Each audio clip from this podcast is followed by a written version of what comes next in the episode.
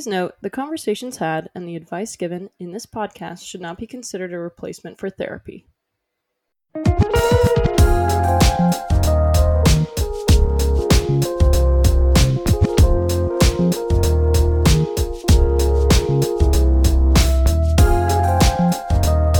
Hello, and welcome to Wine, Dine, and 69, a podcast about dating, relationships, and sex. I'm Rachel Dalton, and here with me is my co host, Anna Lovelace. Hello, here, here once again. I want to very officially give like a content and trigger warning for this episode. We will be talking about trauma, childhood trauma. Um, you know, not getting into any particular details of any sort of cases, uh, but we, we we will be talking about trauma. So if that is something that is you know very intense for you, uh, I would not continue to listen. Might want to skip Um, this one. Yeah, might want to skip this one. Uh, so, with that said, I would like to introduce our first ever, right? First Yay! ever interview with someone whom I adore. Um, so, today we're talking with Bret. He's an EMDR trained clinical social worker who currently works in Chicago with children and teens who have experienced a violent loss. Uh, he's also worked in addictions and compulsive sexual behavior. Uh, he's just an all around great human being. So, without further ado, Bret, hello. Hi, how are you guys doing? Thank you so much for having me on. I really appreciate it. I We're literally, so lo- excited. I genuinely love that. I feel like you are yelling, and I'm very happy about it. You can tell I have a loud voice. Um, I have a loud personality too. Yeah, it's perfect. Great for podcasting. Yeah. I appreciate it. Mm. So, right, I gave a little content warning, gave a little trigger warning earlier. Mhm. Um, where do we want to start? Uh, well, Bret, how about you like tell us a little bit about yourself? Sure, of course. Just the Um, the general. the general stuff. So yeah, I would um, also say, you know, if you do feel triggered during this, um, if you have a therapist, I would encourage you to reach out to them. Um, if you don't, there's a number of online resources that are free. You can always connect to a therapist uh, with the National Suicide Prevention Hotline. Even if you're not suicidal, um, you can always reach out to them if this is really triggering for you or you feel like you need to talk to someone. So I'll just put that out. Um, And we'll put it at the the notes. We'll kind of Yeah. put that hotline out there. perfect. Definitely. Um, yeah, so my name is Bret Nielsen. Like Anna said, I'm a clinical social worker here in Chicago. Um, I've worked in trauma, f- honestly, for about seven years. I started working my in social services when I was a cute little 19 year old. I volunteered at a domestic violence shelter um, Wow. in Utah. And I really just love working in the trauma field for whatever reason. Um, so I I started there. Like you said, I worked in addictions for a little bit, worked in compulsive sexual behavior. Um, and I really found that I loved working with childhood violence. Whether it's an adult a survivor of childhood violence or if it's a child themselves. Um, but it was, it's a really great field to work in. Um, so that's kind of a little bit about the work that I do. Yeah.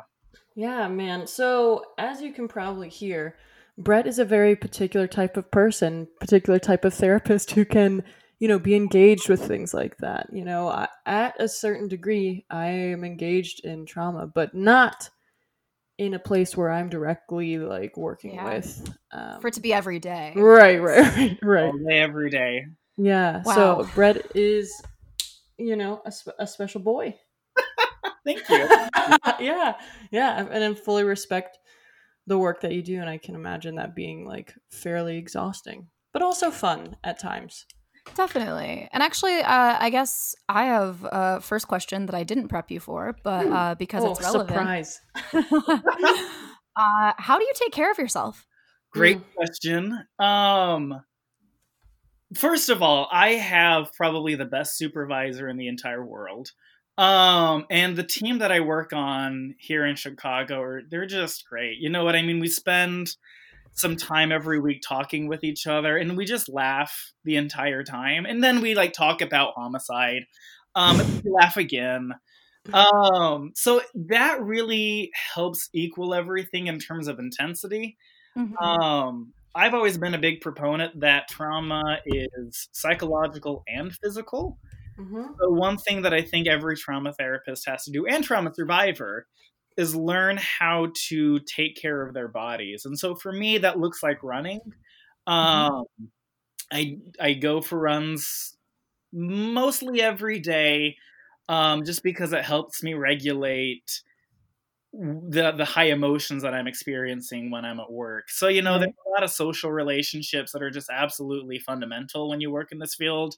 Um, staying connected to people, which I can talk about true because what we know is that's true for trauma survivors as well. They have to have a solid social network. Right. Um, and then just learning to take care of yourself and learning that you are deserving to take care of yourself.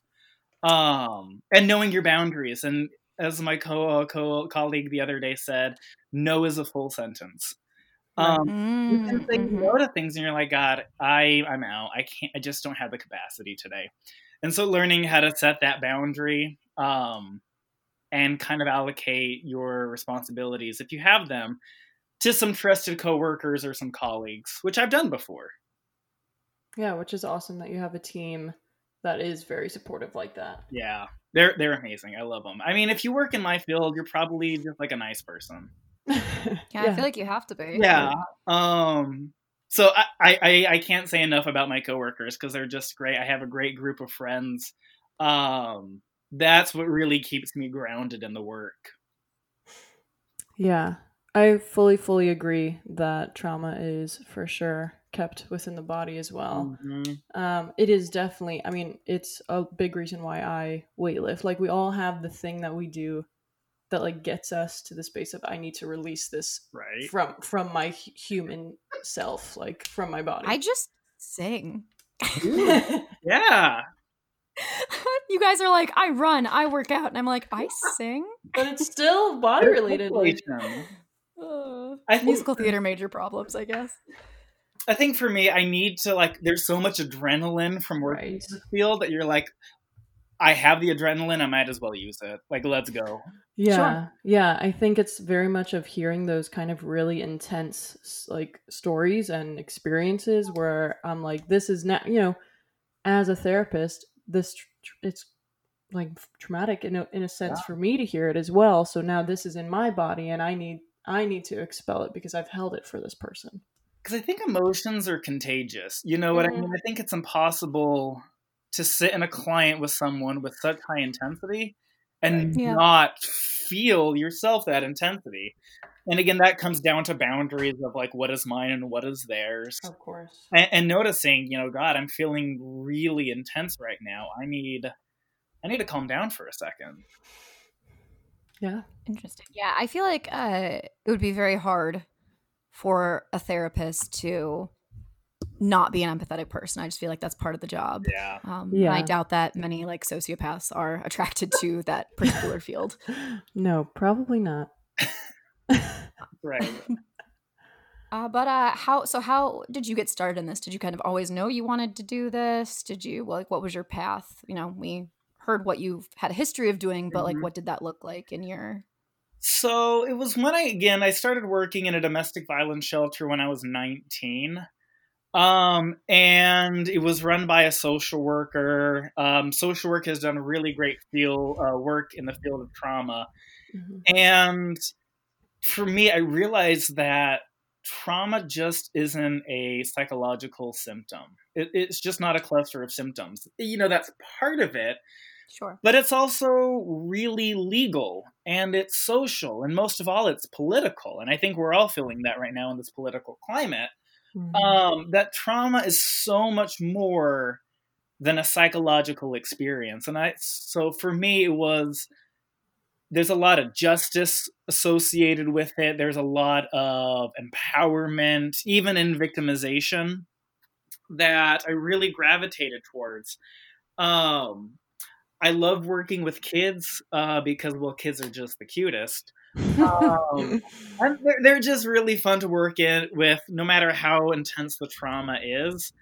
Um, but yeah, I just I just kind of gravitated towards it. Um, and I am not one of those people. I don't know about you guys. I am not set for a office job. I cannot sit in a cubicle 40 hours a week with a tie on. That that's just not who I am. I need Right. I need some sort of intensity and stimulation and I need to like I feel like I'm giving back Yeah. um with this work. Yeah. It gets into like the root of like what is human. Um, Definitely. So yeah, that, I think that's kind of how I just ended up in this field.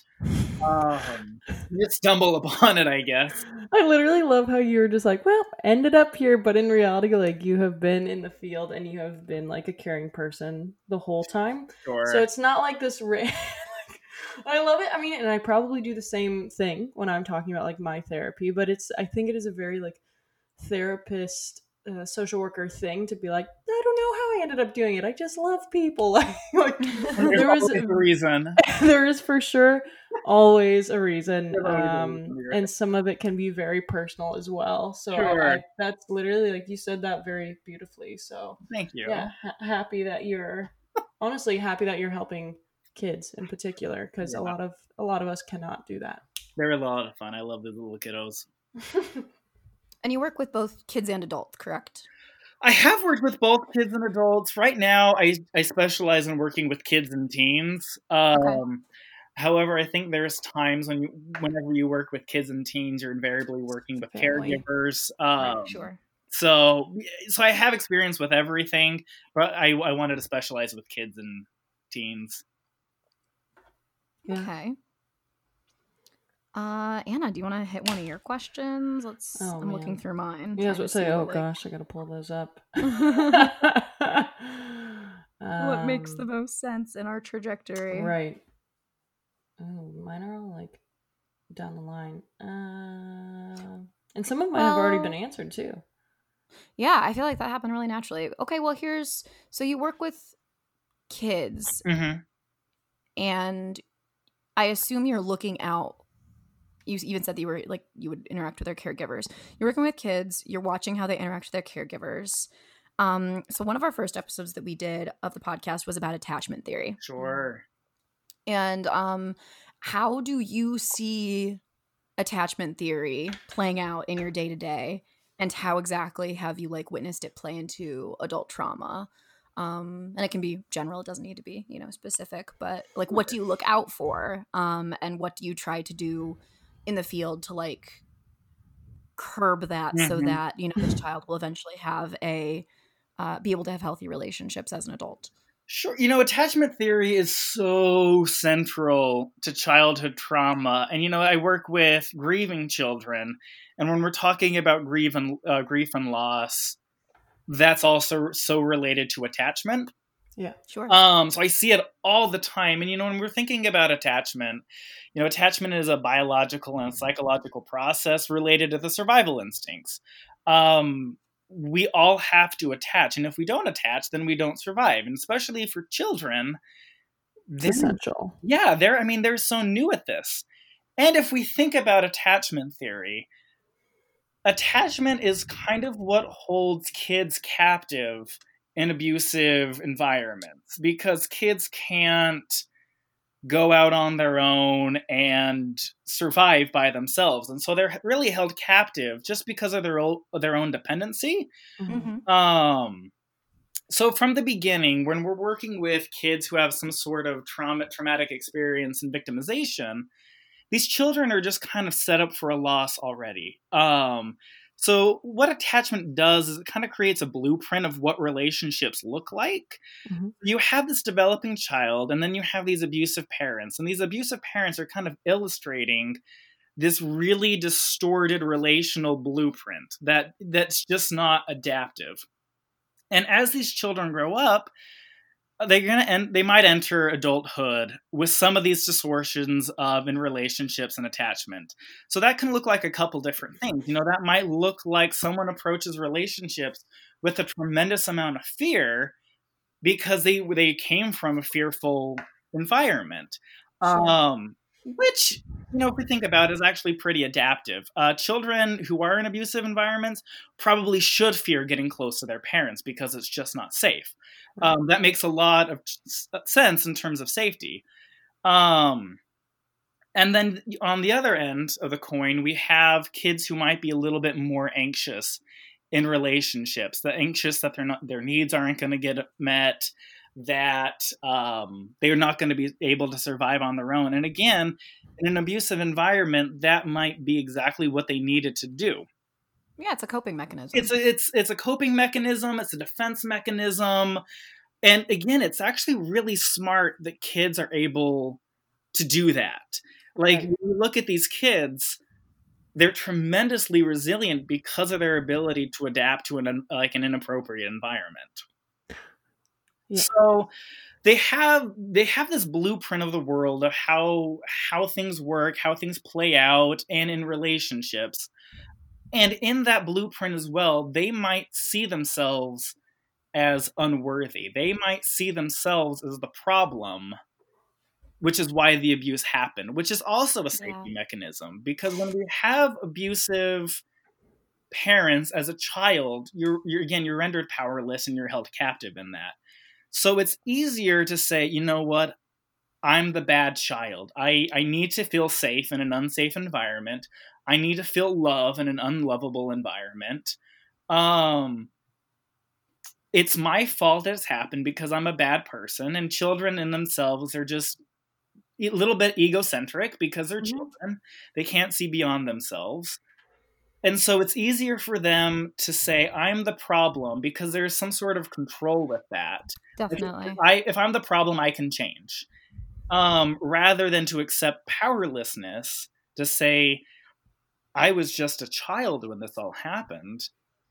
And I really couldn't do too much because if I told anyone, it would ruin the family. And my parents might be saying that if I tell anyone, I'm going to get in trouble.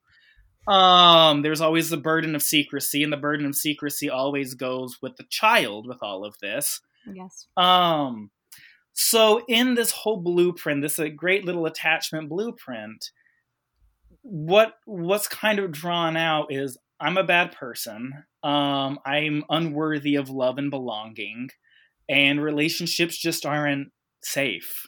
That I, I can't really attach to people. And children, again, are highly resilient and adaptive, and so they might not really want to depend on other people. I've worked with some uh, people who are so incredibly independent because of the childhood trauma, which again, very adaptive.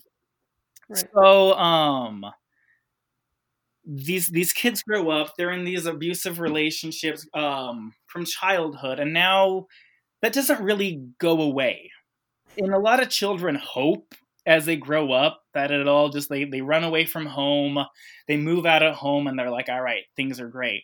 And it might take a second to kind of work that all out. So that's kind of how i see attachment play out in adult relationships when I'm working with kids, uh, with adults who have um, previous childhood trauma, that a lot of what we're seeing was probably keeping them safe right. when they were younger. And it all comes down to attachment. Um, and the key is how can we calm down these defensive mechanisms that were really just great in a in a um, in an abusive environment but are actually causing a lot of problems in a safe environment.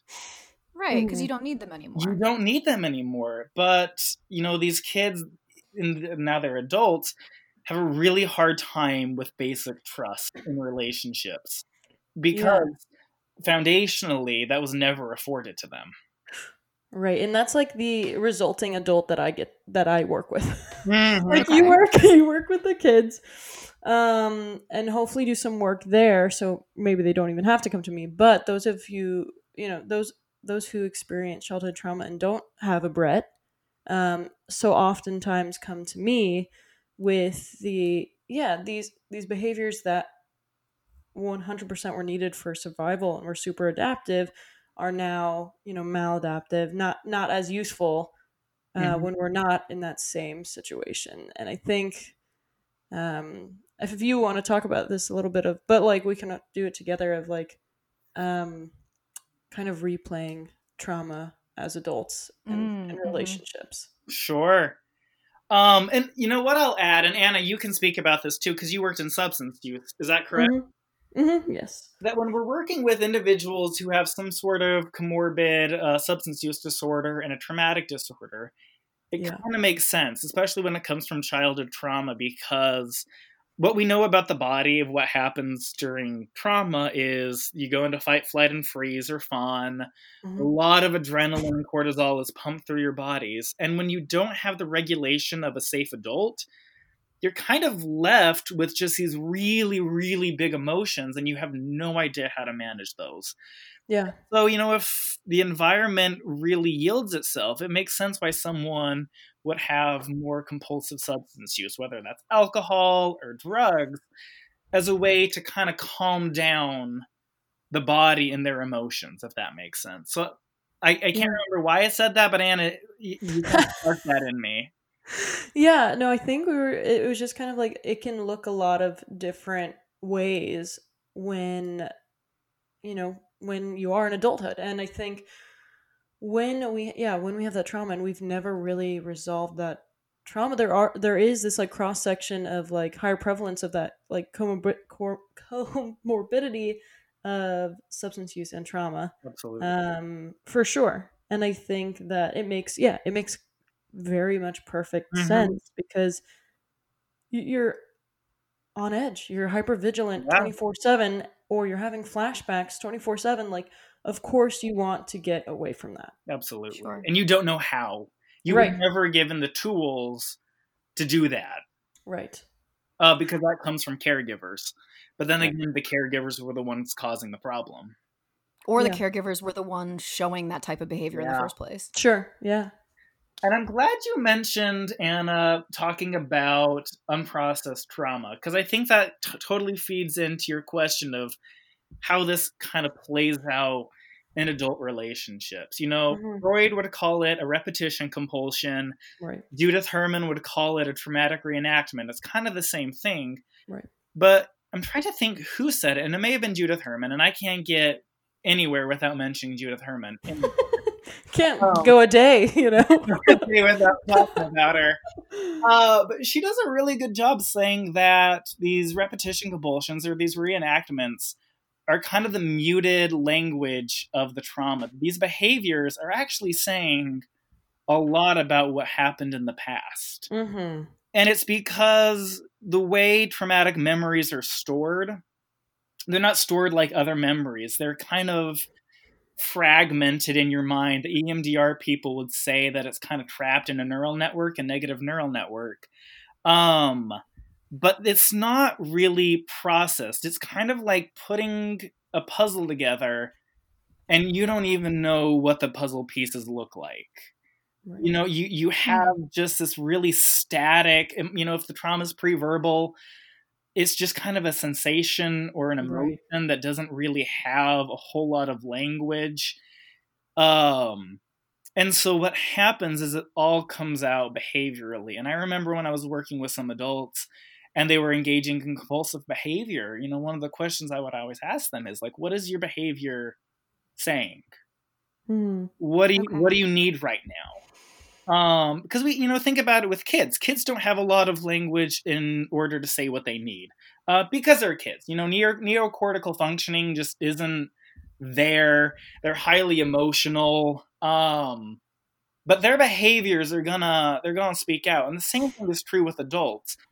Um, and so when we're working with adults who are again um, engaging in some sort of compulsive behavior especially ones that come out in relation to others. right I think one thing, if we know they come from a traumatic background, one thing worth exploring is, you know, what what do you need right now? What what need are you Mhm. trying to fulfill? Behavior doesn't happen in a vacuum. There's always kind of a, a reason why. And you know, it's highly unconscious. Trauma Right. is repressed. It's denied uh, by the individual and by society.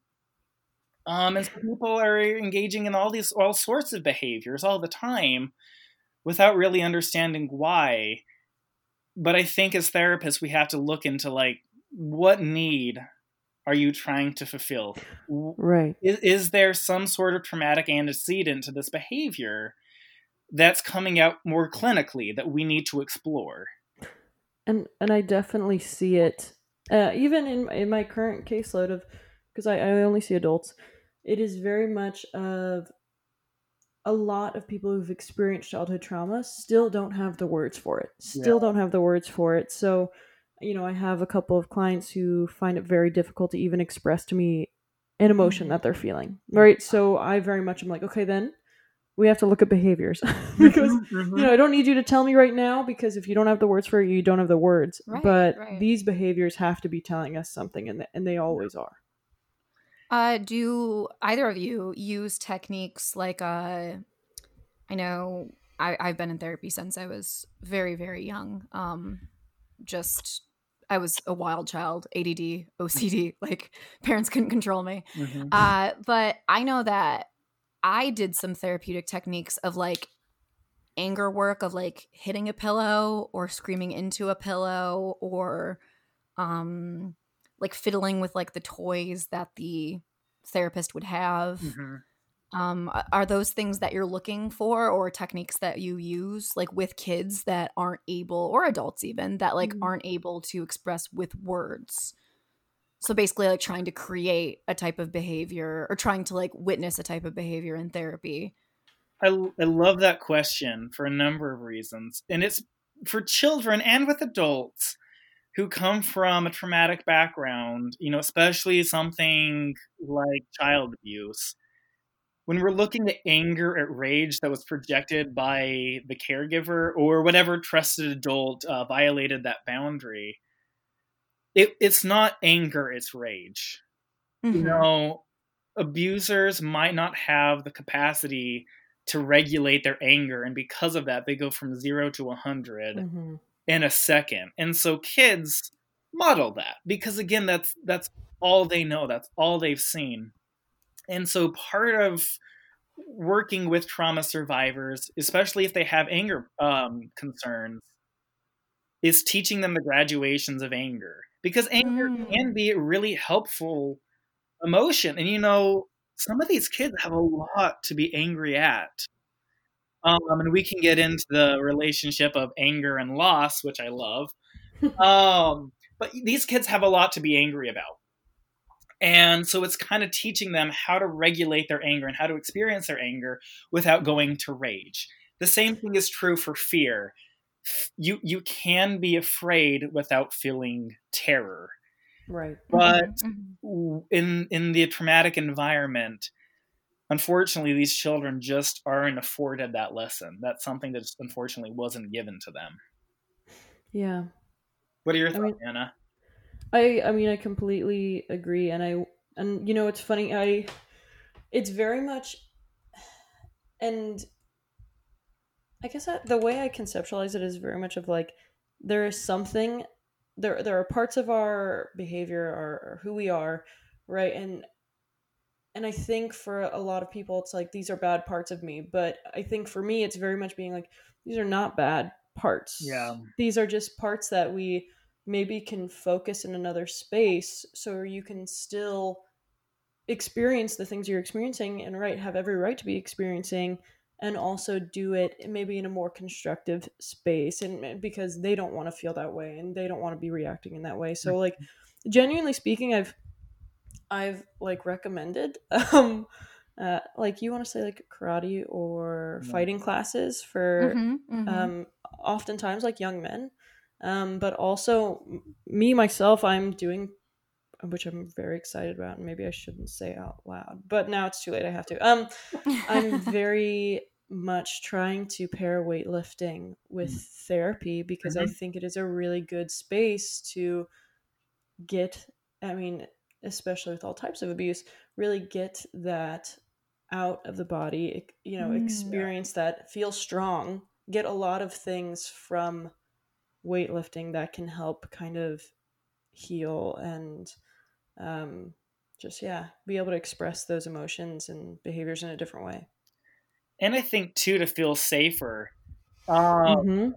You know, depending on if you're working in uh, sexual violence, yep you might engage in a protection class, and it will kind of empower you um, to feel a little bit more safer and confident in that to be like I can protect myself now. Granted, um, sometimes it might be in terms of compensation to undo what happened, and that's a whole other Sure. thing. Um, but yeah, like you, I think it's really great again just to get in touch with your physical body because depending on the trauma, you might completely dissociate from Right. the body, and so weightlifting can just be so helpful because you're using your body. You're you're back You're using in it.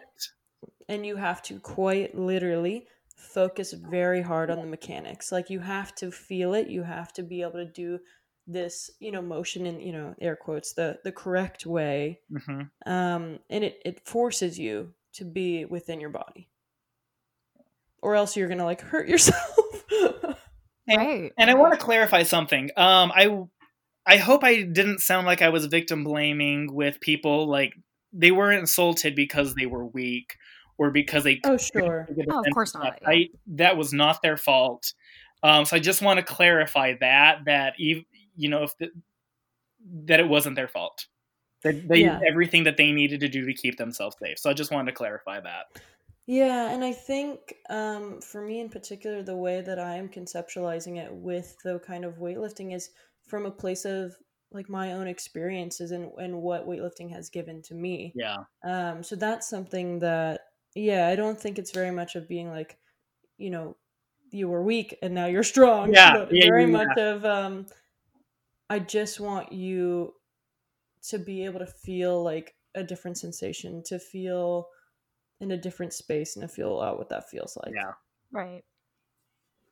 So, in addition to working with anger, hmm um, you work with grief. And Yeah. um, one of my questions that I actually had was um, how do these stages of grief? I took an intro psych class uh, a couple years ago.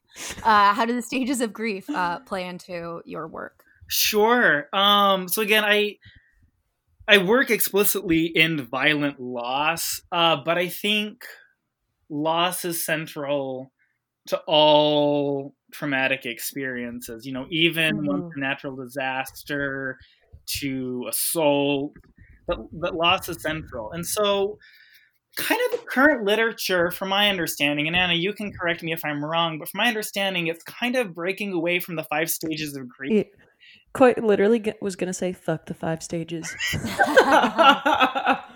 because that the data from that was driven um, from people who were dying and not from Sure. people who were mourning, and so there.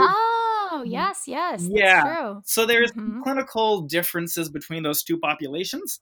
hmm So I think what's really important to think about in terms of grief is there's a really broad diversity of the clinical presentation of traumatic disorders. But what I two major emotions that I see are fear and loss. hmm You know, the fear condition is kind of captured by the intrusive thoughts that they're having flashbacks and um, nightmares that they're just sitting in their home and all of a sudden they just get this really grotesque image of what happened to them. Or they're having a lot of avoidance or they're feeling like the event is happening all over to them.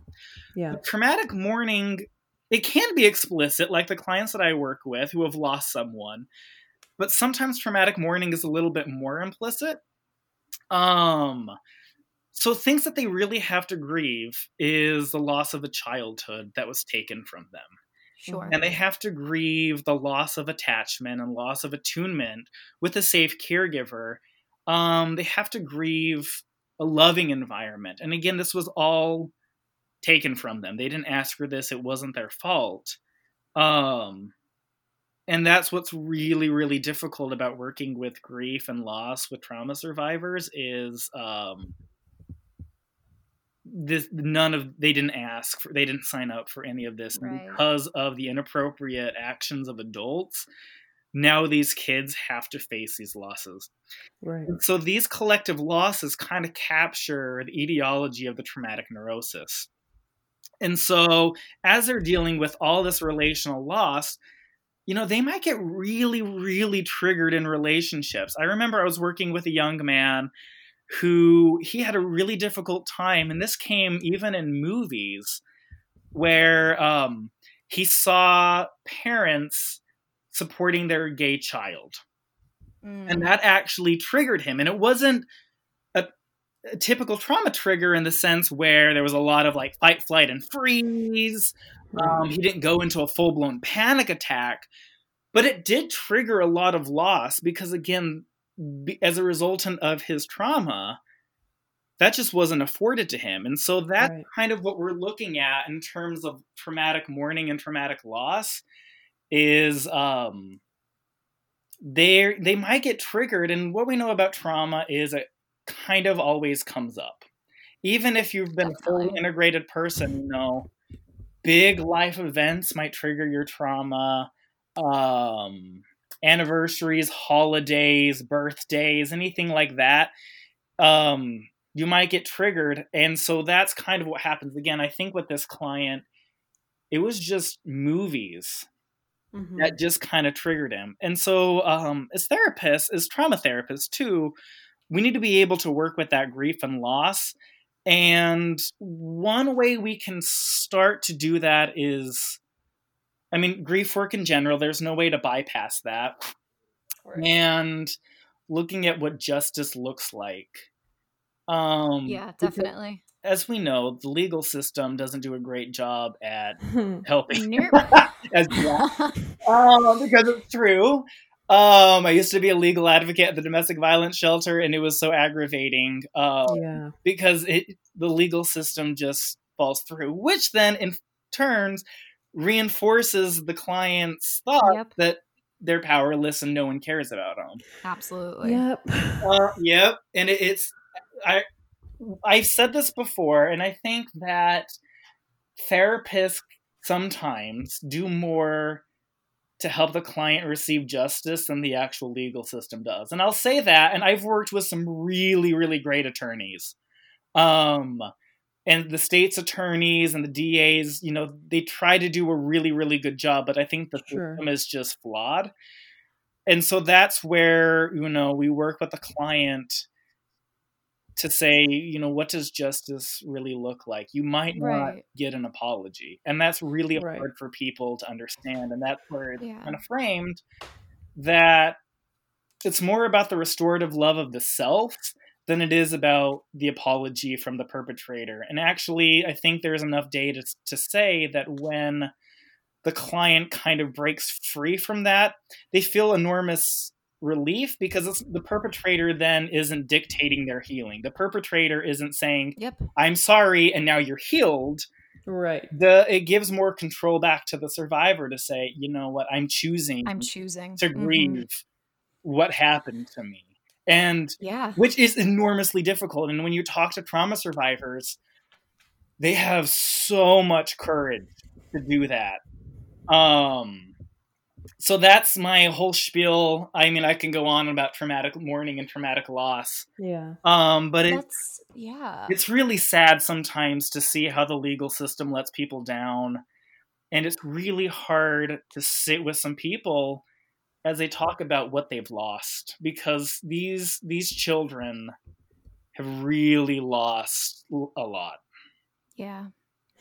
And it's um kind of what I learned uh, in my 20s uh, through some tough situations Mhm. was that at the end of the day closure comes from the inside. Yeah. Um, Mhm. which kind of goes like with what you're, you're saying. Um, it's it's not going to be something that you can I mean I, I had a situation where I was waiting for an apology. I waited for years for an apology um, over something that something really horrible that someone had done to me Yeah. and um it, it didn't come and at the end of the day all that it took was writing a, a scathing letter i should it, it was scathing um and sending it i rarely send my letters but i sent that one Good. and burning all of this person's things that they had gifted to me over the course of our relationship Yeah.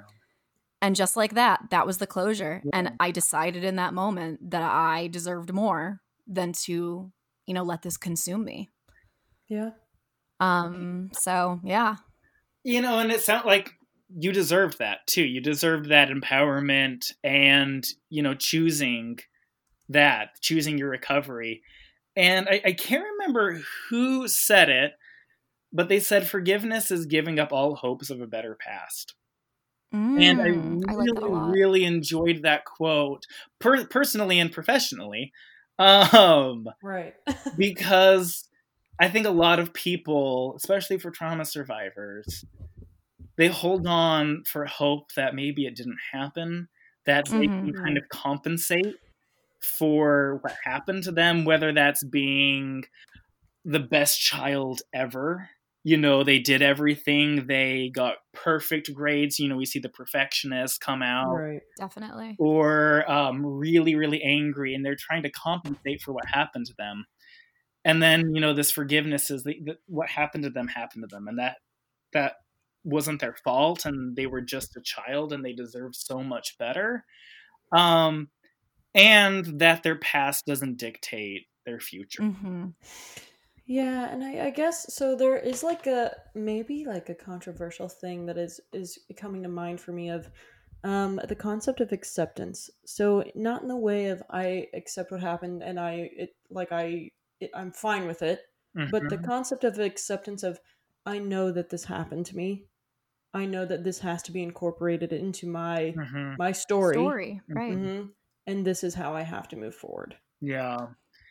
Because that is it is necessary for healing because if not that that kind of plays into the fragmentation that there's not a Right. cohesive linear narrative that there's this block that something didn't happen and then something else happened. You know what I mean? It, it's not this clear picture and then once we help clients accept which then would probably bring anger and Of loss and Right. terror and helping the client put that together we we might see a lot of relief from that Yeah, and yeah, from personal and professional experience, um, it doesn't go away. No. Uh, it does not go away. It trauma lives within inside of you, and it is only a matter. Unfortunately, I don't mean to be like scary about it, but like it's only a matter of time till we have some amount of like breakdown of the things we've been doing to try and avoid it. yeah And it's also not something I think you know, Anna. We've discussed this before. Uh, Mhm. just this idea of of weaving that into your tapestry of your life of your story, and it's not something that like you do the work and then I'm cured. I'm never going to think about it again. I'm never Right. going to be triggered again. It's something that you're probably going to have to grapple with your entire life. Hopefully, it'll be a little less intense every time that you do, and you'll learn the coping mechanisms Mhm. that work for you.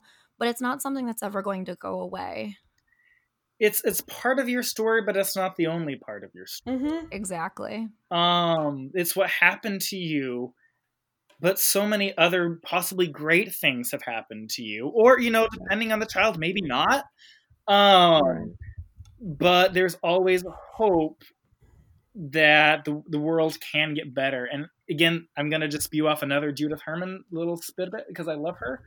Um you know she really says that there's a there's a really explicit switch for clients once they experience um, a positive relationship really just this niceness that someone has Mhm. displayed towards them because they've been given the complete opposite of all of that and again they come into the world with this blueprint and then someone's just altruism challenges that blueprint and all of a sudden Right.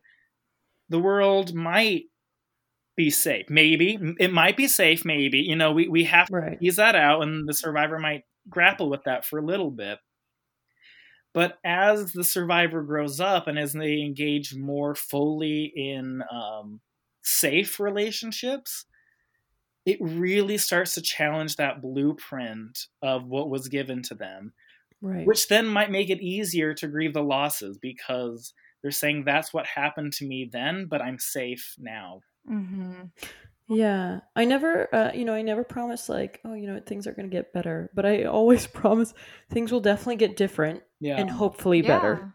yeah. And with the right therapist hopefully it does get better. Definitely. um Yeah. but you know it there's as that judith herman says there's no exorcism of trauma. You Right. can't completely just like pray it away and it's gone forever banished to hell. You know that it doesn't really work like that um Yeah. that again trauma might reverberate throughout your life but that doesn't mean that every time you get triggered it's going to be the same. That you Right. notice, gosh, I'm really triggered and I think I need to call a friend right now. Yeah. Right. Um, I need to take a bath and get in touch with my body. You know, something Mhm. like that. Some grounding strategies. Um, that it does get easier, and uh, survivors get really proficient in managing triggers. Oh yeah. I mean, a lifetime of having to do it. Yeah, get very proficient. You got an expert. You Yeah. a therapist then after that. I know. I'm like, oh, is this why I'm so good at like, I don't know what I'm good at. I guess is this why I'm here.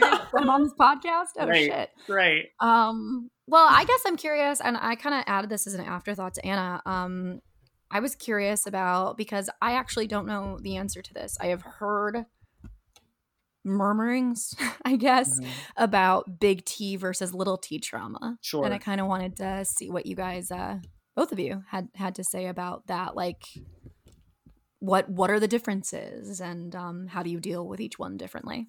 Hmm. So, diagnostically now, and I can get so nerdy into this, there are two kind of classifications of diseases. There's one coming out of the World Health Organization, and there's a more common one for therapists from the DSM. Right. Yes. Um, the DSM doesn't have this yet, but we've seen this published by the World Health Organizations, and they do delineate the difference between complex trauma and classic PTSD. Um, and what I really like about it is it kind of shows that you might have a client who has chronic victimization and doesn't show any symptoms of complex trauma, despite all of the big Hmm. traumas that happen to them. Right. And so it highlights the resilience. Or on the other end, you might have a single impact trauma that causes complex post traumatic stress disorder. Yep. Um, and, you know, the treatment methods are a little bit different for sure. Um, I think with the classic trauma, with EMDR, you know, they have a really good protocol for helping with single impact traumas, you know, especially if this is a person who comes from a positive social support, who doesn't have any history of trauma, you know, we Mhm. might be able to treat that relatively quickly compared to someone which we've been talking about the more complex big T traumas um, that are more categorized by again chronic victimization, really really hallmark victimizations or uh, Mhm. something that happened to them caused by someone who was supposed to be safe. Mhm. Um, you know, we might see that as as it relates to domination and submissiveness. Mm, okay. Um, that might be a little bit more difficult to treat because you know now our first step is trying to help them feel safe in relation to someone else. I mean, especially again if they're engaging in behaviors that are harmful, like a substance use disorder.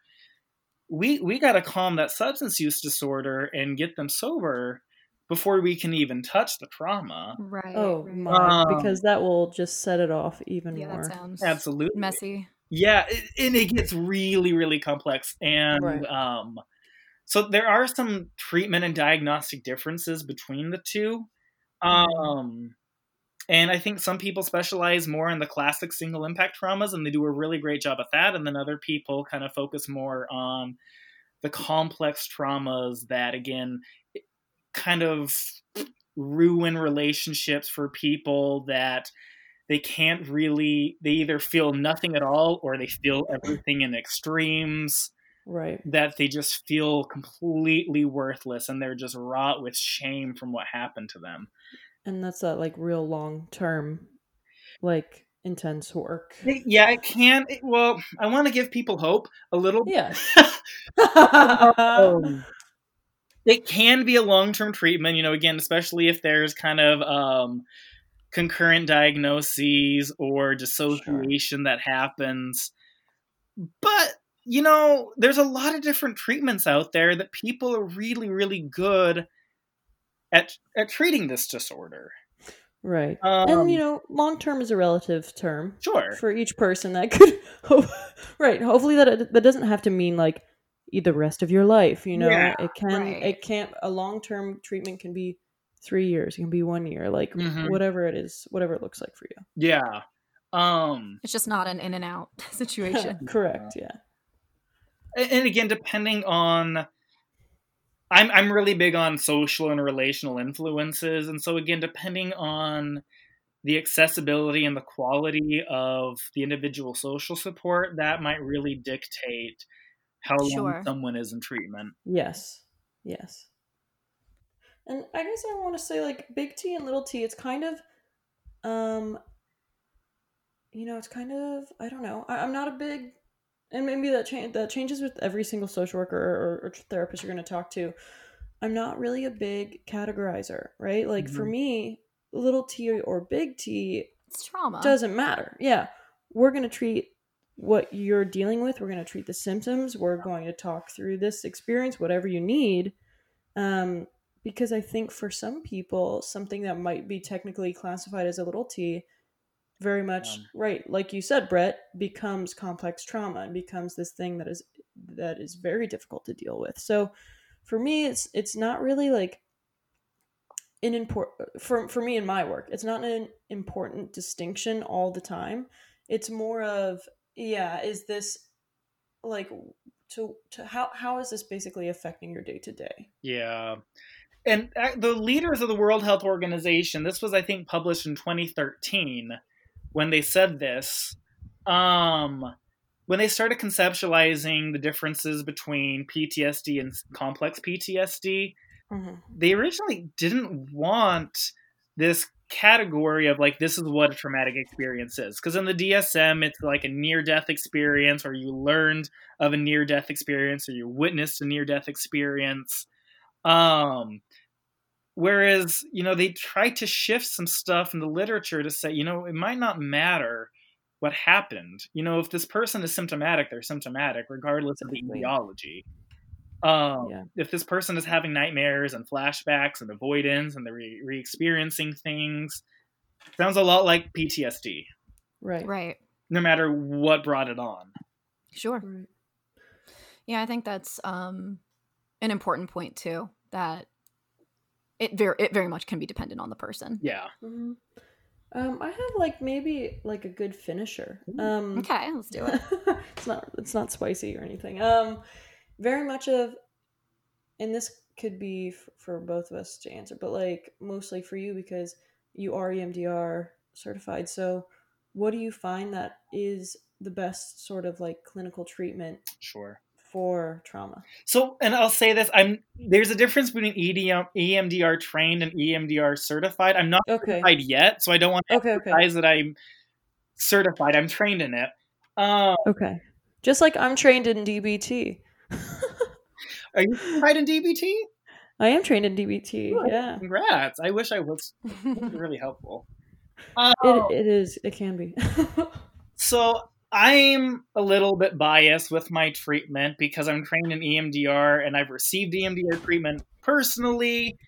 And I, I think there's a, I think it actually is the most studied PTSD treatment, even more than Mhm. trauma focused cognitive behavioral therapy.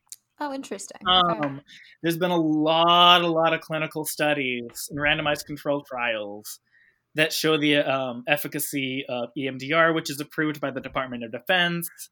Um, so I'm a little bit biased towards that one because it works really well with an EMDR therapist.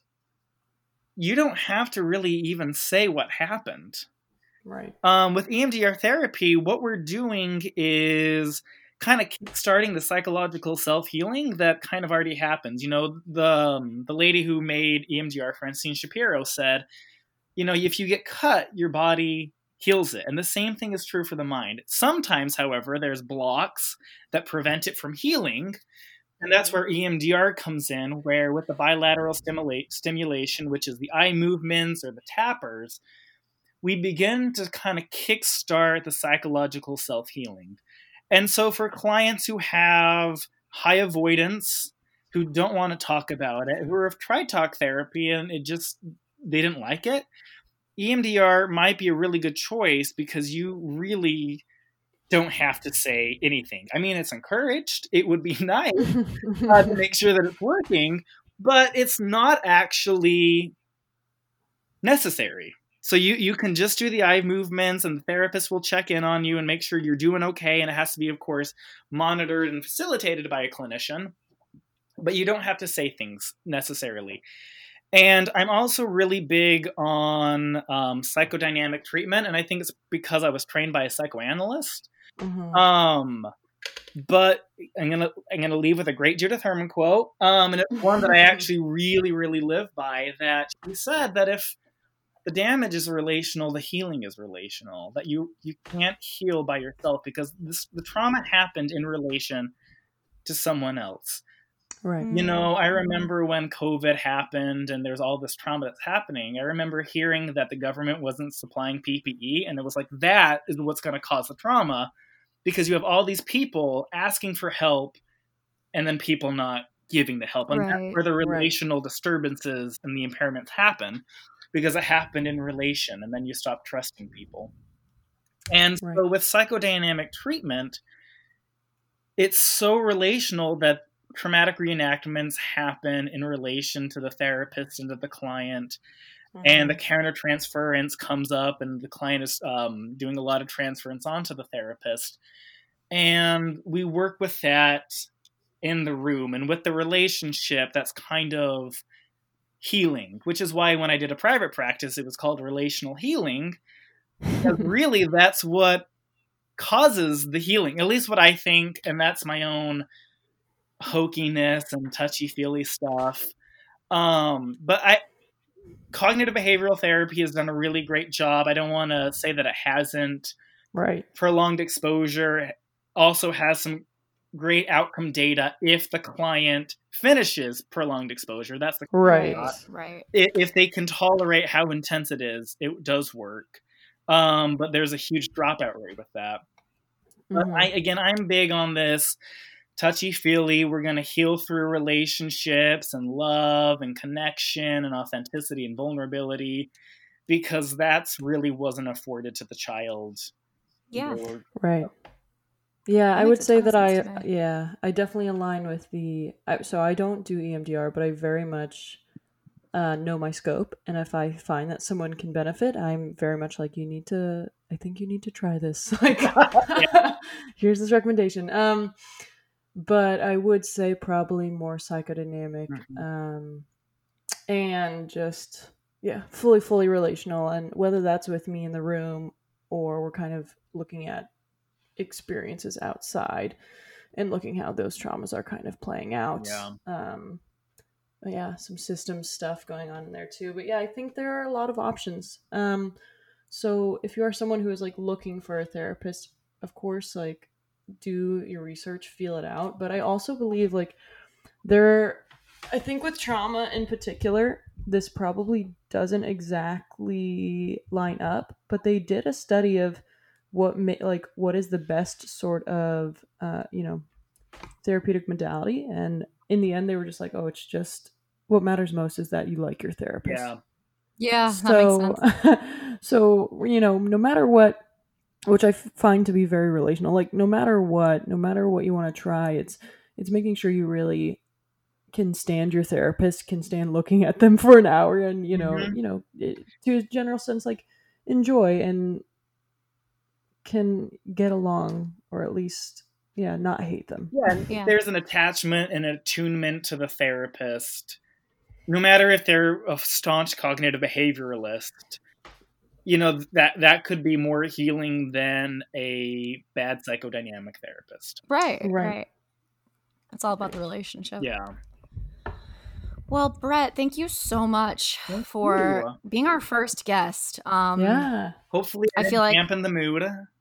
No, no, no, no. this is It's fascinating. Um, and I hope that we can have you. I think that you could add a lot to a lot of the topics that you know we have on our like three page long Google Doc of on the on the yeah on the docket Uh, so yeah, like uh, if yeah, if you want to come back at some point, we would love to have you. I would love that. That'd be great.